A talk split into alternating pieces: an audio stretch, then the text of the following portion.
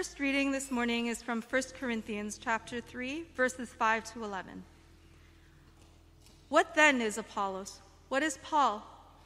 Servants through whom you believed as the Lord assigned to each. I planted, Apollos watered, but God gave the growth. So neither the one who plants nor the one who waters is anything, but only God who gives the growth.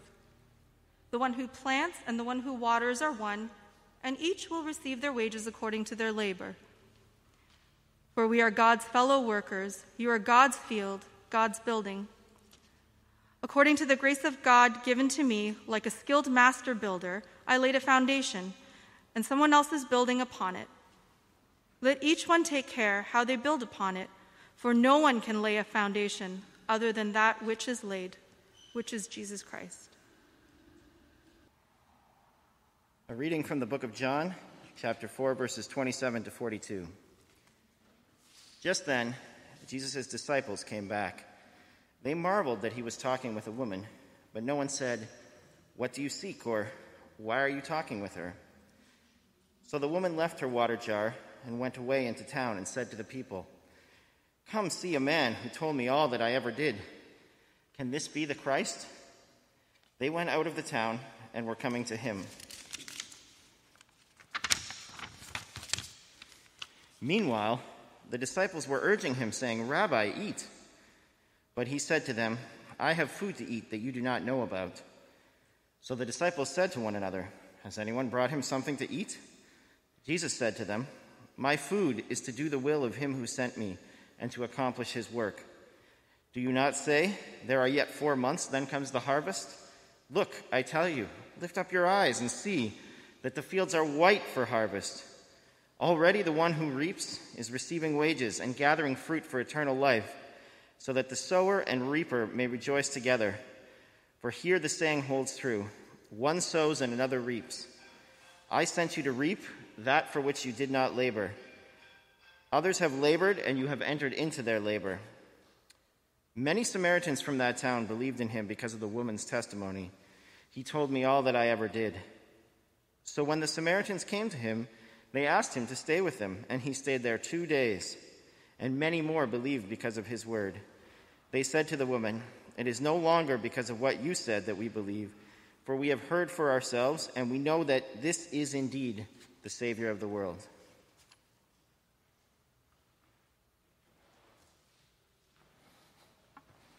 Would you pray with me? Father, fill us and satisfy us with your word for the doing of your will, so that others may come to know Jesus, your Son, to come to drink of him and to be nourished by him. We ask this in his name. Amen. Now, the life of the unnamed woman from Samaria had been transformed. Even with so brief an encounter with Jesus by Jacob's well, he had, uh, that encounter was world shattering. Jesus had broken through every barrier, every facade between them. He approached her with this unfamiliar kindness. She had not met anyone like him, and neither had she been so treated with so much generosity for so long. For her, it was that radical comfort of being completely found out, her past completely uncovered by this Jewish rabbi, and yet at the same time, receiving from him the dignity of a conversation, his presence, his time, his all embracing love and acceptance, and which then compelled her to return back to the community that had pushed her aside and ostracized her. The Samaritan woman had just become the first non Jewish female evangelist, spreading news to her people about the man who knew everything about her and yet had entrusted to her that he was the Messiah. See, she was also the first person to whom Jesus disclosed his identity point blank. Jesus did not get her to figure it out herself. There were no riddles, there were no parables. Jesus just told her directly, and she believed him. Now, last uh, Sunday, we learned from Tim that uh, what had happened to this woman. She had, for the first time, taken a sip of the living water. Not just any kind of water, but water from a different realm. It's water from heaven closely related to the earth. We are surrounded by heaven, as it were. And then Jesus had offered from his depths to her. She had inwardly and spiritually drunk the water Jesus gave her in a spring. Somehow, this is some kind of supernatural magic. It's not magic, but something bubbled up from inside her. She could not contain herself. She could not keep her joy and knowledge for herself. Now, in our gospel reading that Caleb had read for us, we read in verse 28. John the evangelist had left this rather minor detail that the woman had left her water jar by the well as she hurried back into town. Now, we don't know why she left the jar.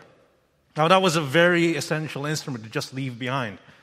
Or it could be that she had just left that for Jesus to draw water. Like there was no indication that Jesus actually took a drink of water. But John, John could have intended in this slight detail to symbolize the woman's abandoning the former ways she had searched for water, her deserting all other sources that posed to quench her thirst, forsaking her past, all the things that have haunted her, running from the wells she had once dug up. Come see a man who told me all that I ever did. Can this be the Messiah? Her rather hysterical dash back to town, that was the first budding fruit from her newborn face. It's the first bubbling up of that well that's within her.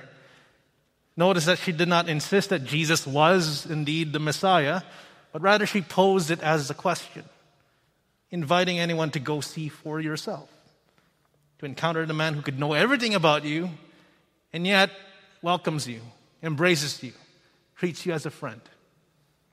Could this be the Christ? I believe the woman's approach is a suitable one for us to imitate if we would be keen to invite others to learn and go see Jesus Christ themselves. Now, back to our story. The disciples had just gotten back from town with takeout, knowing nothing about the miracle of faith that had just happened. Now, they, they saw Jesus with the woman. Now, that was for them a scandalizing sight, but they didn't think it was their business to ask what was going on. They perhaps knew enough of Jesus that he probably had a good reason for breaking taboo. So they simply brought out lunch and they urged Jesus, Come, eat. Then his response in verse 32 I have food to eat you don't know about. Now, naturally, the disciples thought that perhaps Jesus had lunch already. Now that that episode with the woman was still fresh in Jesus' mind, and being the rabbi that he was, he took that opportunity to teach his disciples about yet another greater, more transcendent reality behind eating, as he did to the woman about drinking. Now, this is about eating. He was just talking about what drinking was beforehand. Now, this is about something you're eating, solid food. See, the lesson Jesus was about to teach the disciples was a continuation to the lesson that he taught to the woman. So, first, Jesus implied of his own basic need, as it is ours as humans, to consume. To consume. Now, since Jesus arrived at Jacob's well, there was no indication again that he had actually drunk anything or had any food to eat, especially at this time of day. It was noontime, it was very hot. It's very likely at this point that Jesus was, in fact, very thirsty. He's very hungry, at least in a bodily sense.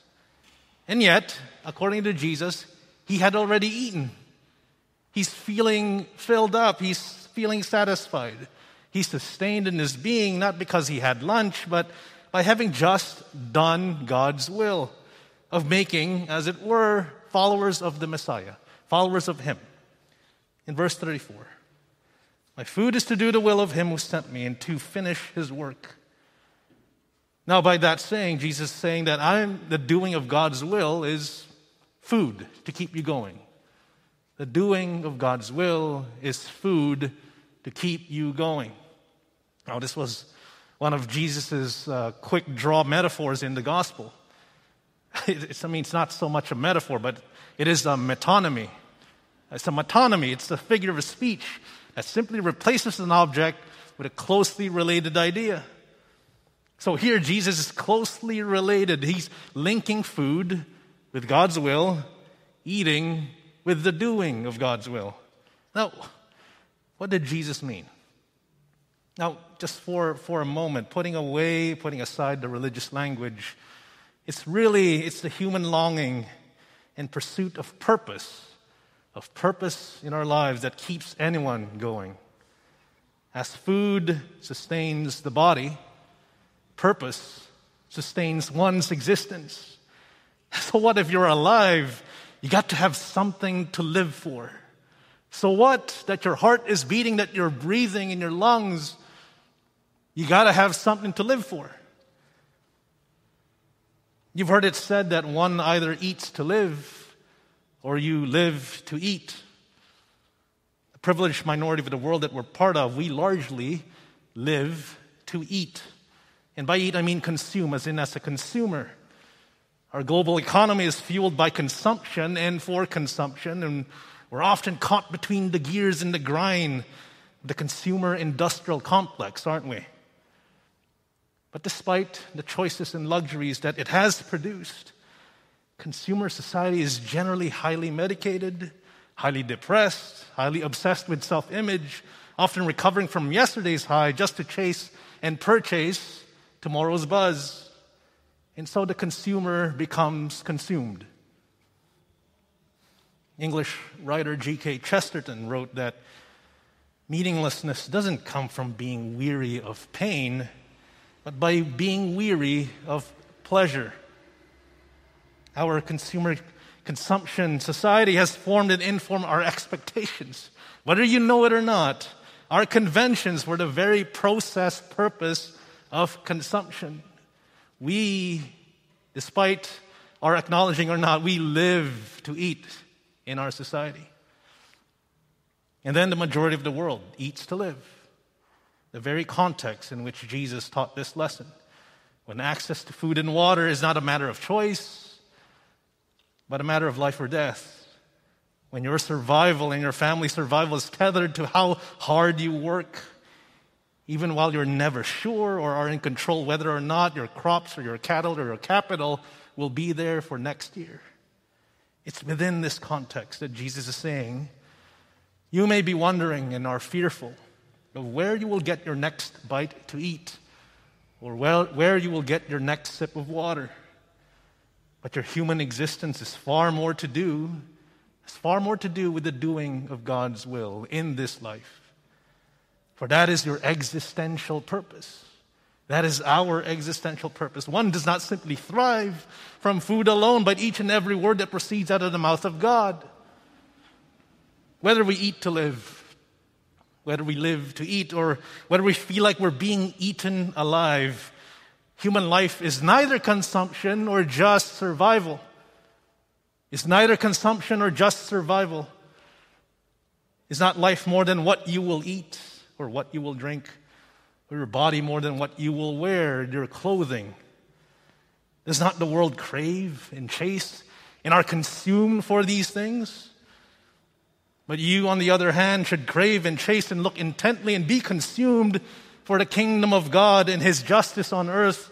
And then everything else will be thrown in along with it as bonus.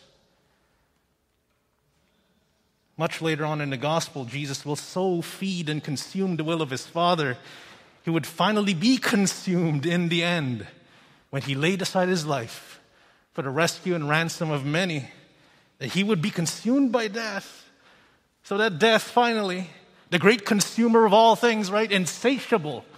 It's the one thing that keeps eating and is never satisfied. Death itself would be consumed and swallowed up by life eternal. So now we who would consume the body of Jesus in the broken bread by faith, we're consuming, we're eating Jesus' essential humanity, his life, his purpose for which the Father sent him to feed us for the mission to which we're called. And that's our segue into next into the next lesson that Jesus will teach about the mission of God's harvest. In verse 35, Jesus continues, Don't you say there, there are yet four months, then comes the harvest? Look, I tell you, lift up your eyes, see that the fields are white for harvest. Now, the lesson about food led naturally to the lesson about the fields. Now, the lesson about the fields is about bringing people into the kingdom of God as a farmer would bring the harvest into their barn. Now, Jesus was apparently quoting a well known agrarian proverb here that expressed the joyful anticipation of harvest time. And that's usually four months Uh, after the, the fields have been prepared and sown. But Jesus is saying, you don't actually have to wait around. You don't have to wait all between sowing and reaping. What's been sown miraculously had already ripened, is ready to be gathered. Jesus was elbowing his disciples, look up, see the fields. They're already so white, referring to that off white color of the heads of wheat that whenever they ripen. But of course, Jesus was referring to the ripeness of the Samaritan people of Sychar, who will soon regard him as Messiah because of the testimony of the woman.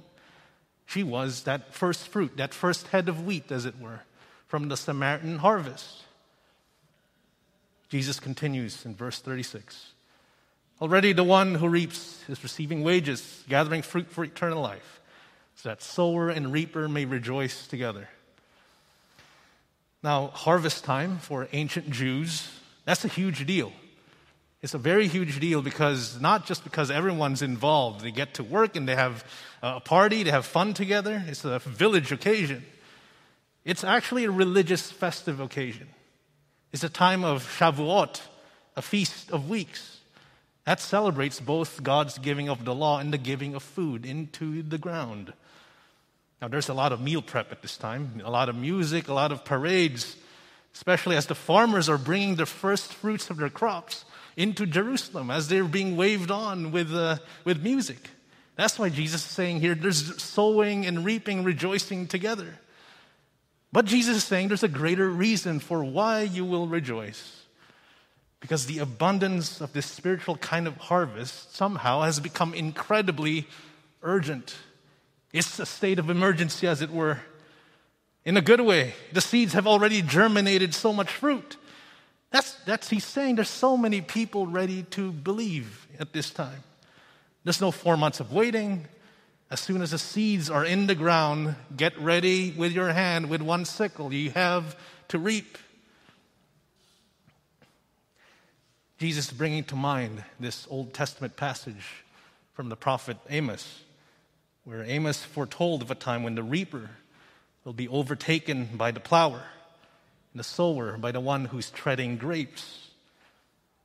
Jesus is saying, In me, has the fertile age of the new creation blossomed. You're seeing the color of the petals. Something is ripening. There's an abundance of people, starting in Israel and beyond. They'll come to know the name of Yahweh.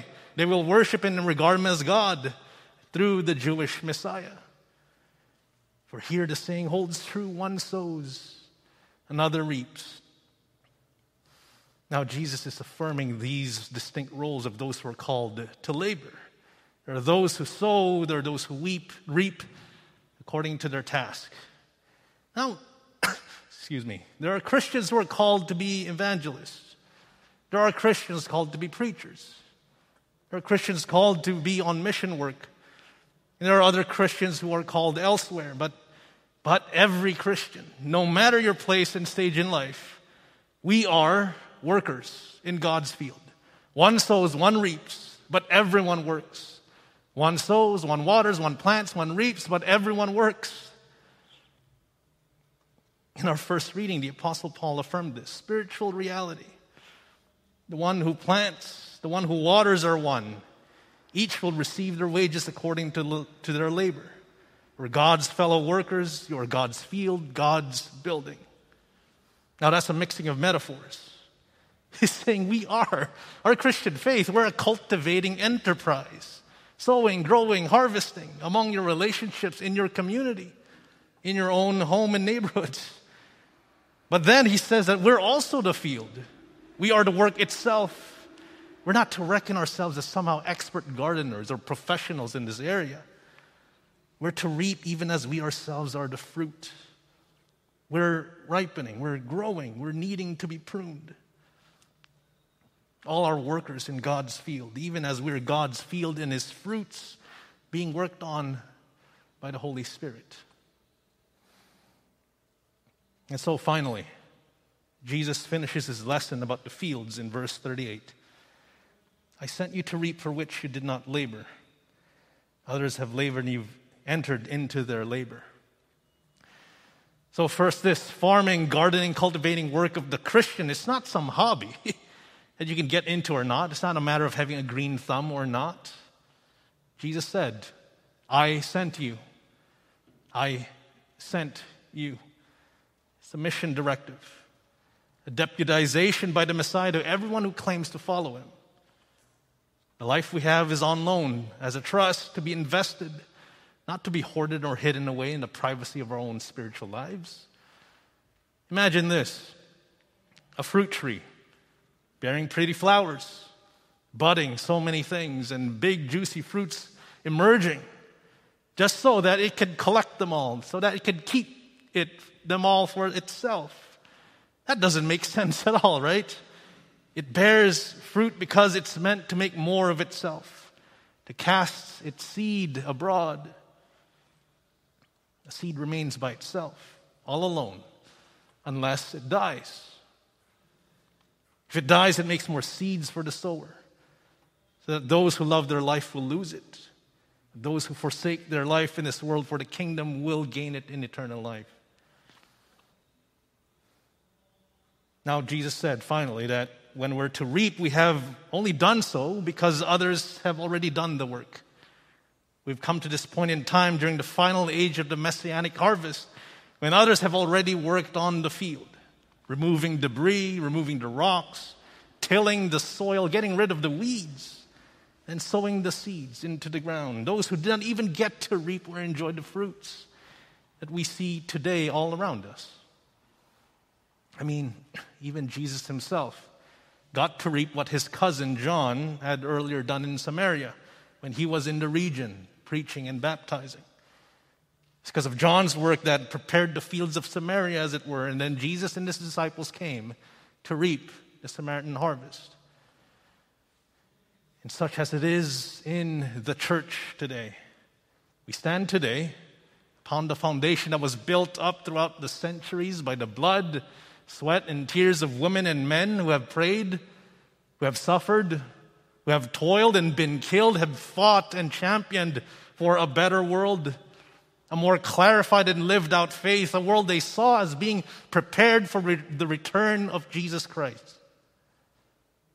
And even in our relationships right now, in your workplaces, the people we're engaging in gospel conversations, at least when we're trying to, we don't know whether or not the foundation has already been built in their lives by other Christians in their families or in their networks.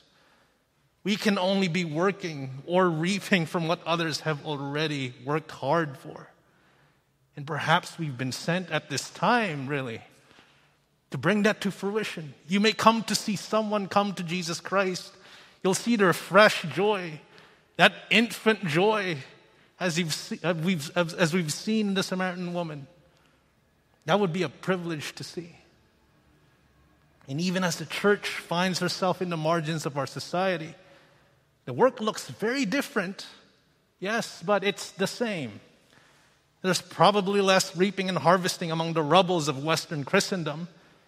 It may be for a long time of us trying to get rid of the debris and the mess that the church herself has made, and from all the deconstruction and the disentangling our society is doing from our past. But the work is the same as the world itself mostly is becoming more religious, and as Western European societies are becoming less, the work is the same. The work is plentiful. Some of us called to sow, others to reap, some to remove debris, to till and plow, to sweat it out, others to weed under the sun, others to water, but only God gives the growth. We can't coax anyone to believe. That's not a good thing to do. We don't shove anything into anyone's throats.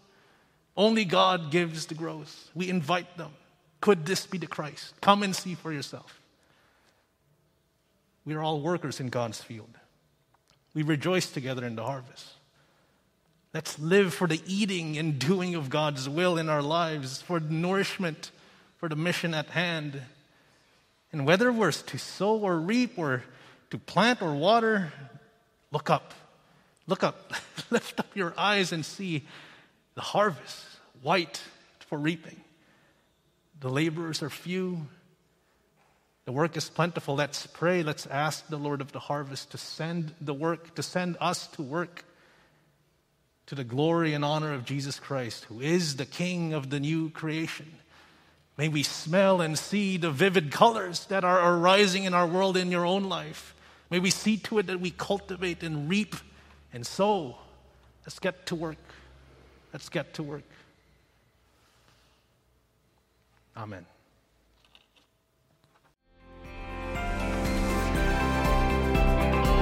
You've just listened to a podcast from Little Trinity Church in Toronto. Please check out our website at www.littletrinity.org to find out more about our ministries and services.